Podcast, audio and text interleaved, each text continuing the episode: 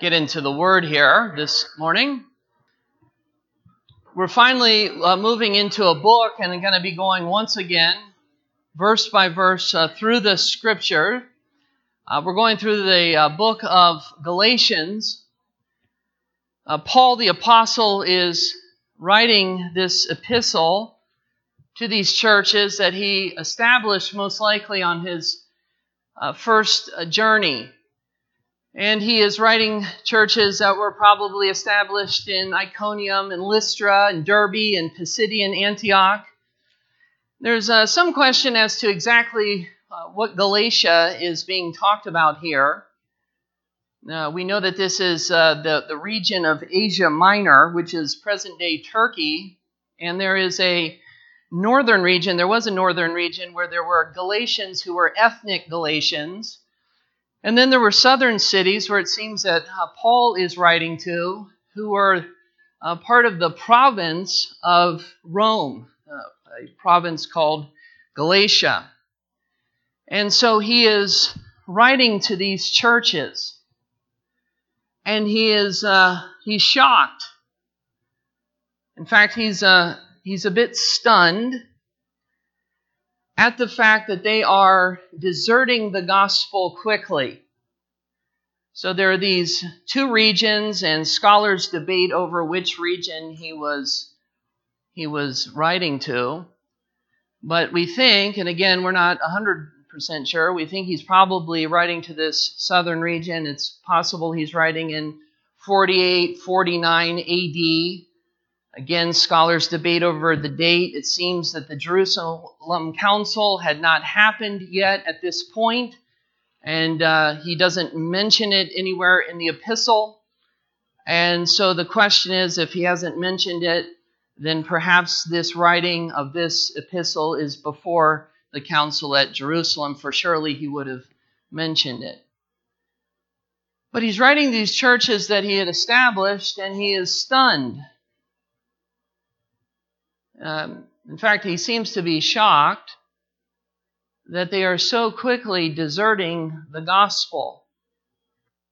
In fact, they, they have been taught the gospel that he has given, this gospel of grace alone, through faith alone. Martin Luther loved this epistle. This was his go to book. And all of a sudden, there were Judaizers, there were legalists who were coming in to the churches in this region in what we would call today, as we said, Turkey. And they were trying to say, listen, it's not only by grace that you're saved, but you've also got to add some things to it. And uh, you've got to add things like circumcision. If you really want to be a genuine Christian, men need to be circumcised. And they were trying to add different parts of the law, different parts of the Mosaic law to these believers. And Paul was taken aback by this. He didn't like it. And so there's this question of authority. Who are they going to listen to? It's interesting. In our day, we have uh, we have issues in our uh, nation with a, a sense of unholy independence. In fact, we've gotten to the point in our nation, and we continue to descend to where everyone is doing what is right in his or her own eyes. And uh, this is becoming a greater problem. We see chaos all over this nation in so many different ways. And of course, because people don't know Christ, instead of turning to Christ, instead of turning to the obvious answer, which is God, people are turning away from God and they're turning to things like government. They're saying the government needs to answer our questions. We need to put a government in charge that's going to take care of all the problems and all the ills of society, and uh, they're going to help us out. Of course, that's not going to work, but we see this uh, same spirit even in the church of America today, where there's a, a problem with biblical authority. In fact, it's amazing how many people go to church that do not read their Bibles. And so they've heard this and they've heard that, and um, even preaching and teaching is getting further and further away from just the plain exposition of the scripture. And so we have people that are doing this and doing that and thinking this and thinking that. In fact, it's interesting. You get even a group of pastors together. I heard one pastor saying that he was with a, a group of pastors and they were talking about the church and how a church, a local church, should be set up. And he said it was interesting at this uh, roundtable discussion that not one pastor opened his Bible and said, This is what the Bible says about this. And so they were sitting around, they were kind of pontificating about, well, I think this and I think this, and we need to do more of this, and so on and so forth. And there is a there is a real problem uh, with with authority. We even have people, church hopping has become even almost kind of a joke in our society.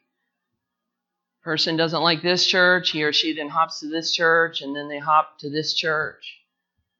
And we have that all over uh, the nation. People uh, get easily offended and say, Well, I don't like this or I don't like that. And instead of going to the Word of God and comparing things to what the Word of God says, you say, Well, I heard this or I heard that, and I think this and I think that, just like those pastors were doing. And if the pastors are doing it, uh, then surely the congregations are doing it as well. And so, this question of authority. So, if you have chaos in the nation, uh, which we are having more and more of, surely we are going to have chaos within the church. And of course, there have been people who have been burned. When we talk about authority, we're not talking about unhealthy authority. When we talk about leadership within the church, we're not talking about unhealthy leadership. We are, we are actually talking about a church and leadership that is submitted to the Word of God. It's almost as if we need a campaign today, and maybe we do. A campaign that just simply says, and hopefully it's motivated by the Holy Spirit, that says, I'm going to get into my Bible and I'm going to read the whole thing from cover to cover. It'd be interesting on what would happen with even uh, the unity of the church. I remember D.A. Carson talking about uh, unity within the church. And he was saying that, you know, this church believes that and this church believes that, and you get all these different uh, disagreements and problems within the church. He said it's amazing. You can bring together a group from uh, different backgrounds, even theological backgrounds. And if you put them in a room together and you say, Now, I want you to study the Word of God. What does the Word of God say on this matter? And, and uh, he did this for different writings and studies that they were doing it was amazing. It wasn't always a complete consensus on every little thing. But it's amazing how much unity we can get when we actually get back to the text and get back to apostolic authority. And so when Paul is writing uh, this epistle to these churches in Asia Minor, he's concerned he, he's concerned. He, he wants us to know God's word. He doesn't want us to just come in and, and know little bits about it. He wants us to really understand the arguments of Scripture. He wants us to dig deep within the Bible. He wants us to be able to compare it to teaching that is infiltrating the church, that is unhealthy and unwise. And he wants us to look and he wants us to be able to discern. And the way we're going to be able to discern these things is by the power of the Holy Spirit. How do we know who to listen to? Because we have all sorts of different biblical teachers out there, all sorts of uh, so called pastors and evangelists. And the question is who, who are we going to listen to in this age? because when we turn on the TV, we see this, and when we get something in the in the mail or we turn on the internet, we see something completely different, and we're trying to sort all of this out. So Paul is is grieved, he's concerned as he looks at these churches. And what's amazing is these churches had not been in existence for a long time. So he establishes the churches You'd think with Paul as the leader, these things would, would go well for a long time. You have an apostle in charge there. Surely it's going to work out. But he has to leave that region. He's there in his first missionary journey, and he leaves that region. As we talked about in recent times, he commends these churches to God. And it's amazing in church after church, not only in this uh, region of uh, Galatia, this province of Galatia, things are starting to unravel. But you notice this in a lot of the different churches that he's writing to. And so, wherever God's gospel is established, Satan begins to attack. The enemy is real, he is a, a real being. When we talk about the devil, we're not talking about just some kind of force that's out there, you know, evil and good. We're talking about a real malevolent being, somebody who is filled with hatred for Christ, hatred for the church. Listen, I, I was uh, in El Salvador uh, last year, and I was thinking as I was talking to these kids, they're not going to remember anything I say other than the Word of God. And by the way, that's true of any sermon.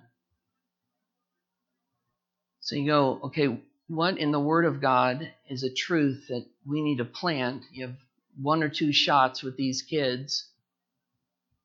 What do you say? And so, as I was uh, standing before this group of students, speaking about the Bible, first thing I said is Satan hates you. He hates you. And he has a plan for your life to destroy it. And uh, there is a there is a real battle. There is a real spiritual battle that is going on over churches and over individuals. This is not make believe. This is not little lesson time. This is reality. This is there are real angels that have been created by God, real beings that are of the light and of the truth that worship God and serve Him day and night. And then there are fallen angels, which we call demons, evil spirits. By the way, while we're on this uh, issue, we can talk about, you hear people talk about ghosts and different spirits. And listen, there are only two kingdoms there's the kingdom of righteousness, and there's the kingdom of evil, the kingdom of darkness, the kingdom of light. And so, anytime somebody is having some kind of spiritual experience, uh, it's not coming from some third neutral realm. There's, there's no such thing as, you know, Casper the friendly ghost. And uh, it's not grandma come back from the dead. And we hear all sorts of strange things. When we, when we are talking about uh, spiritual realities and we're talking about spiritual beings, we're talking about real demons, real angels. And there's a, a spiritual war that is constantly going on uh, between these two realms. And we overcome, the scripture tells us, we overcome by the blood of the Lamb and the word of our, our testimony. And Paul, Paul understood this. Paul understood that there was this spiritual realm he, he understood that it wasn't putting a few principles in place and then leaving the people and saying, God bless you, hope everything works out here, the end. When he writes this letter, you can feel the passion. In fact, the way he goes through the introduction, he doesn't have any compliments. Notice when we go through this, usually when you're going through one of these epistles, it's like, um, you know, you're doing so well in this, or I know of your abounding love, or, or whatever the case is. There's some kind of compliment. But here with the churches in Galatia, there is no such compliment. It's just getting right to the point. Why? Because he is so concerned. The gospel here is at stake. People who had understood the gospel of grace are now becoming confused. Is it really grace through faith alone, is that really all it is? Or is it grace plus something? Do I have to do a little something in order to gain the favor and the merit of God. And this is this is the battle that is raging. And so the way that he fights as he fights with every one of his spiritual battles is he fights with the truth. The truth. But we live in this age where we have this, this issue with authority and even apostolic authority. We as, we as believers, we as Christians, are still, even though Peter's not with us in the flesh today, Paul is no longer with us in the flesh. We are still under their teaching. We are still under, under their authority as apostles who were commissioned by Christ to teach the truth. Peter, if you flip over in your Bibles to 2 Peter, talks about this issue with authority, and we're going to see it again in Galatians. Uh, Peter chapter 2. 2 Peter chapter 2, verse uh, 10.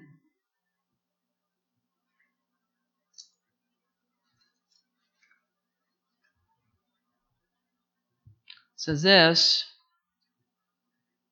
He's talking about the ungodly Peter is in 2 Peter chapter 2 verse 10 and he says and especially those who indulge in the lust of defiling passion and here it is and despise authority.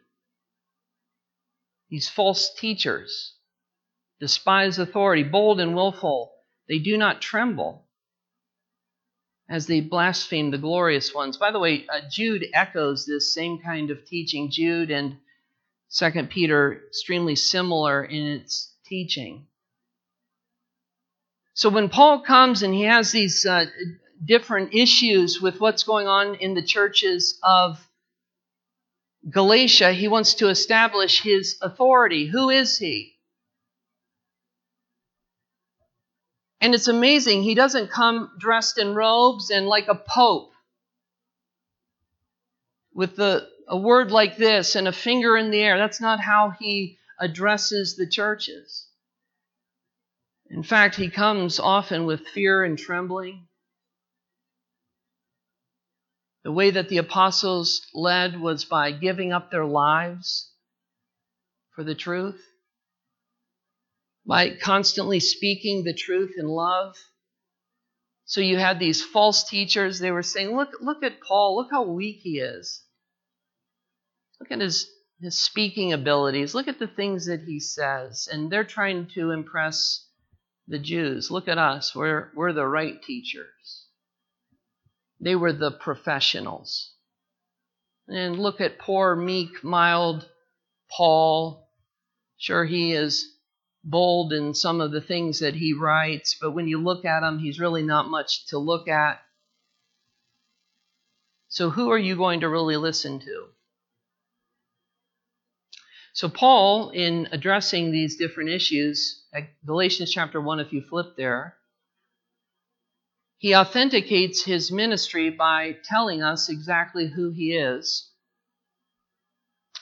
And he says this Paul, an apostle.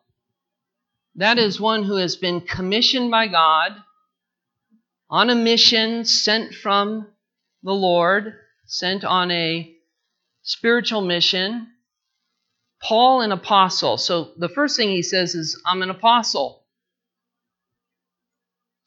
Again, we need to hear the spirit of this. How, how is he saying this? He is saying it with great boldness and great authority, but he's also saying it with gentleness and with the spirit of Christ. He's simply stating the fact that he is an apostle. And he says this not from men nor through man. That is, my commission didn't come from just a group of men. You know, you can have you can have somebody who is a pastor or a kind of spiritual leader, and you can have them show you all sorts of different certificates and documents that they got ordination certificates, credentials, all these different things that they might get. But if they're not called from God, all of those things are simply pieces of paper. So uh, a person could go around and say, Well, I have this paper to show who I am. And it's interesting. There are even people today who will do things like that. They'll get on the internet and they'll type up how to become a pastor or how to become some kind of spiritual leader. And they'll pay a little bit of money and they'll get a spiritual certificate that says they are official. Uh, a man can wear a collar and he can go around with a little white collar and have everyone call him father and love greetings in the marketplace and not be commissioned by God. A man can wear a, three piece suit into church and have the finest clothes. He can wear some kind of spiritual robe if he wants to. He can do all sorts of different outward things and be commissioned by men. Paul comes along and says, Listen, I wasn't commissioned by men. How are we going to know that, Paul? Through his writings, through his life, and through the power of the Holy Spirit. As we're listening to this, as you're a believer, you're, you're looking at him and you're saying he's in line with Christ, speaks like Christ, the Holy Spirit bears witness with our spirits that there is something going on because it can get awful confusing. So how do we how do we know the difference between an apostle who's a true apostle and a false apostle? Well, we look at their life. Are they are they endeavoring to live a life that is according to Christ? Or are they leading people into licentiousness and into sin and saying sin's okay, it's no big deal, we don't need the cross? can do whatever you want. In fact, this is exactly what Second Peter and Jude are talking about. This is what they're addressing when they're talking about false teachers. Oftentimes they're immoral. And just do whatever they want and they accept sin. And so Paul comes along and he is he's different in his life. He's different in his message. He doesn't just say things that tickle people's ears and make them feel good simply about themselves. But he says things that are of the truth. He says things that are straight from straight from Christ. And of course, as we listen to these things and we hear these things, we can hear the ring of truth in them because they are coming straight from God Himself. They are coming from the Holy Spirit Himself. And so when He's talking here, he says, I'm, I'm not commissioned by men, but through Jesus Christ and God the Father who raised him from the dead. Paul, who are you commissioned by? Where do you get your credentials from? Where do you get your licensing from? Who says that you can say these things? Who, who says that you can write these things? And he says, I got them straight from God. My commission comes from God. This is why you should listen. Ephesians uh, chapter 2 tells us that the foundation of the church is the apostles and prophets. And this is why we say there's not this revolving door of more and more apostles. The foundation of the church was only laid one time, it was laid once, and now that those apostles are gone, there are no more apostles like them. So if a foundation is laid once and the apostles came once, the apostles did their ministry, they are gone. The foundation has been laid. The rest of the edifice is being built. And you don't start with concrete a concrete foundation and then go to a structure and then go to a concrete foundation on top of it. The foundation is laid once. But there were certain qualifications for who an apostle would be. If you turn over to Acts chapter 1, there are different qualifications, just a couple of them, but these are the main qualifications of an apostle. The main qualifications of apostle we can find in Acts chapter 1 verse 21, Acts chapter 1 verse 21. So they are trying to figure out in the early church who is who is going to take Judas's spot, one of the 12. So they say in verse 21, this becomes the answer. So one of the men who have accompanied us all during, all the time, that the Lord Jesus went in and out among us. So the apostles are looking for another apostle, and they say he has to have traveled with us, he has to have known the Lord Jesus Christ. Verse 22 beginning from the baptism of John until the day when he was taken up from us, one of these men must become with us a witness to his resurrection. Now, some people might say, well, wait a second. Paul wasn't a witness to the resurrection. He wasn't around. He was alive, of course, but he didn't actually walk around with the Lord. But Paul's answer to that would be, oh, yes, I did have a, a revelation of Christ. I saw him. He revealed himself to me on the road to Damascus, and he commissioned me to be an apostle. And so when Paul is speaking here about his authority, he is he is setting here the parameters of what his authority are and why the church should listen to him. He says that he is an apostle and that he's an apostle not commissioned by men, not called by men, but called by God. But it's interesting, he says in verse 2 and all the brothers who are with me. In other words, there are people within the church who confirm his call. So he is called by God to be what he is. He's called to be an apostle. He has been called by God to even write scripture, the scriptures that you and I are holding in our hands today. He's called by God, but his call has also been seen and has been witnessed to by brothers and sisters in Christ. In fact, we can even say, even though we don't travel with Paul, that you and I are witnesses of his call because we hear the ring of truth. We know that these are God's words. As we read the Bible, we are convinced.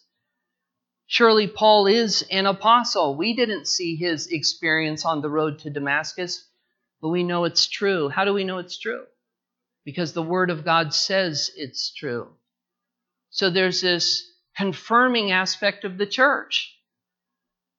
And so a man says he's called by God, and in this case, this man is called by God to be an apostle, uh, but it's also ratified, it's also attested to by the church. So when a person comes and says that he has some kind of calling, he needs to have a calling from God. But if he has a calling from God and nobody else is recognizing it, he's not called. And this is why we have this is why we have the church. I remember uh, Wayne Grudem uh, uh, telling a story. He said that he was praying over somebody who asked him to pray for. He, this guy came up to him and said, I'd like you to pray for me. I'm going to be starting a church. I'm going to be starting a, a church, and um, I'd like you to pray over me that it goes well, and so on and so forth. And Wayne Grudem says, as he began to pray, he said he sensed something wasn't quite right.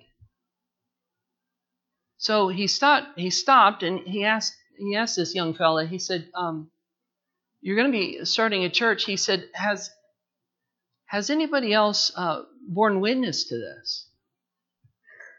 Has anybody else come alongside you, or a, a group of people, or other people have come alongside you? Again, it doesn't have to be a denomination or a certain church group.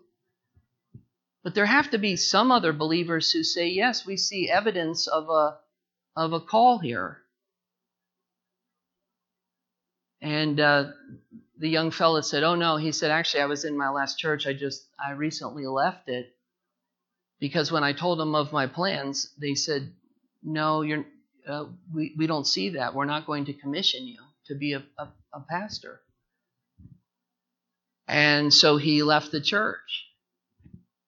And Grudem simply explained to him exactly what we're seeing here with Paul. This isn't just some guy who comes in and goes, I've been commissioned by God, everybody listen. That's not how this works. That's not how it worked with the Apostle Paul. That's not how it works with anybody else who's been called by God. So there is a there's a call by God, but there's also the witness and the attestation of other fellow believers. And so we could even say, I'm with Paul. We're not talking about being divisive. I'm with Paul, I'm with Apollos, and so on. But when we say I'm with Paul, we're saying I'm with the apostolic tradition. I'm with those who have been commissioned and called by Christ. I'm with Peter. Maybe that's a question we need to be asking ourselves uh, this morning. Do we know what the apostolic teaching is? It's found in the New Testament. Do we know our Bibles? Let me let me just ask you a question. Can you say I'm with Paul? When you have questions about the the Christian life, uh, does your thinking immediately go to what what do these men say? What does what does my Bible say? Do I know it? Have, have I ever read? Maybe this is a good question we need to ask. Have I ever read Matthew or Mark or Luke or John, the four Gospels? Really one Gospel, but according to four men. Have, ever, have I ever read the, the history of the church in Acts, or have I ever read the epistles of Paul and so on? So we see his authority isn't only from God, but it's been attested to by the church, the brothers who are with him. And there's this assumed authority in the fact that he can even talk to these churches. I mean, who, who would dare to write an epistle like this to any church with this kind of authority? So when he's writing to them, there's this assumed authority that he has the right to speak into their lives. Why? He's been commissioned by God. And that's why it says not only to all the brothers who are with me, but it says to the churches in Galatia. He cares about them as a father cares, a spiritual father. He's concerned about their spiritual well being, how they're doing. He, he's worried about the fact that they have been straying from the gospel that he so painstakingly taught them. The gospel that they learned the gospel that they received. It was the gospel, the power of the gospel that saved them. And now they're straying. And so he does have this authority. Notice what he says in verse 3. He has this divine message or pronouncement that he says to them, he gives over them. He says, Grace to you. By the way, this can what does that mean, grace to you? You know, we say we say grace to somebody. What you know, is that like well wishes? I read one commentary where they said that this was just kind of well wishing to somebody, you know, grace, grace to you. But it's more than that. Grace to you and peace. Grace to you and peace. I mean, is he just kind of like saying, hello, how are you? Peas and carrots, whatever. God bless you. No, no, there's there's a there's a message here.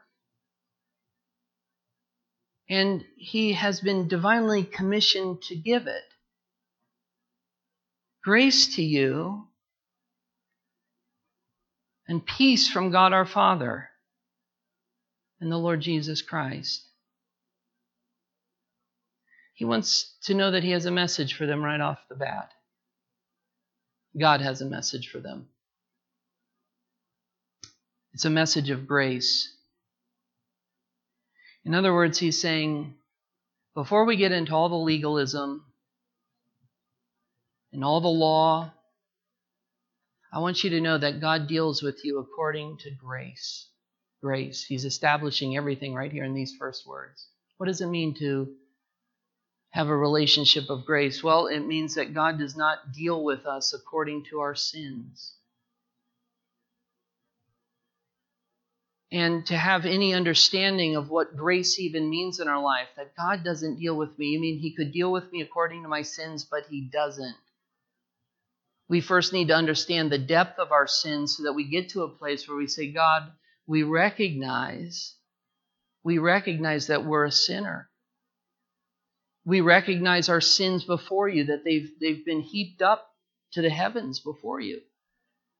And so we get to the we get to the place in in our life where we see sin. If we never see sin in our life then we'll never understand the grace of god. Let me give you just picture of this real quick you could say it's all about grace and we say yes amen it's about grace it's about the grace of god Say, yes, I know it's about the grace. It's all about God's grace in my life. Yes, amazing grace. But imagine you're in prison for murder. And as you're sitting there paying the due penalty for your sin, somebody comes in and says, You've been pardoned. Can you imagine the feeling of that man walking out of that jail cell? That's what grace is. The fact that God does, you say, but the man was a sinner. That's what grace is in our life. Grace deals with us not according to our sins. We'd be going, I'm out of here. I can't believe it.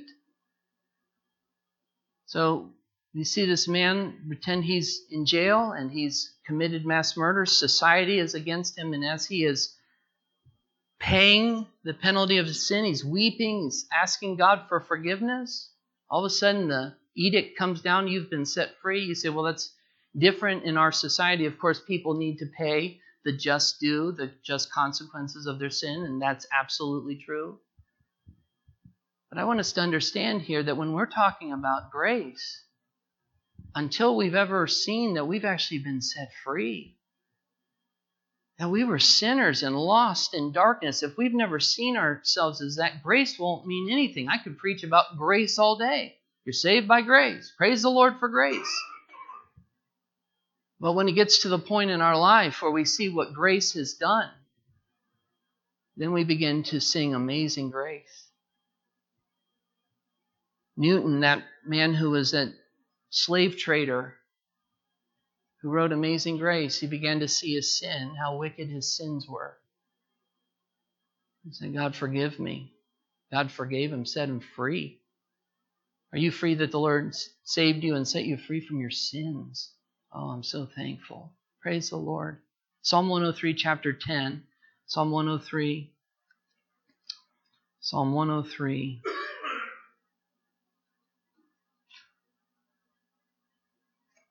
Verse 10 says this He does not deal with us according to our sins. That's grace.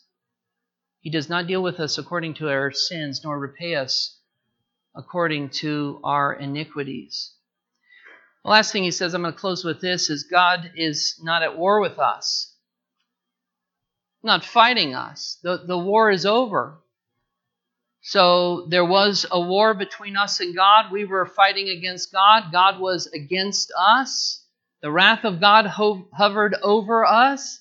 And so Paul comes along and he says, I have a message for you. This is from God. That's what this verse says. And here's the message Grace to you and peace. The Lord is not at war with you. He's your He's your friend. He's on your side. These are these are comforting words as we as we hear them from the apostle.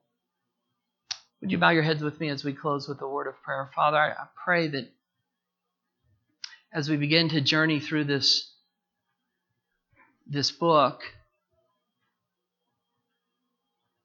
that we would hear you clearly that we would hear the apostles' teaching and we would receive it, O Lord.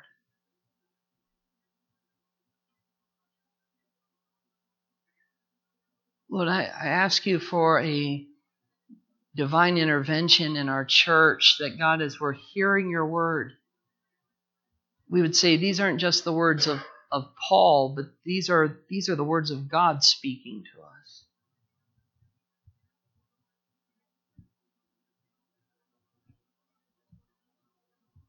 Commissioned by God. Speak to us, we pray. Speak to us, we pray. Thank you, Jesus. Thank you, Jesus. I'd like to ask a question as you're seated here with every head bowed and every eye closed. And I'd, I'd like to call up anybody who needs prayer. And perhaps you've been seated here and um, maybe even as we're going through this text, you're saying, Well, I've been hearing it and God's been speaking to me, but even God's dealing with me on something even unrelated. Perhaps it's something that you came in with. And you're saying, I need, I need prayer today. I need prayer.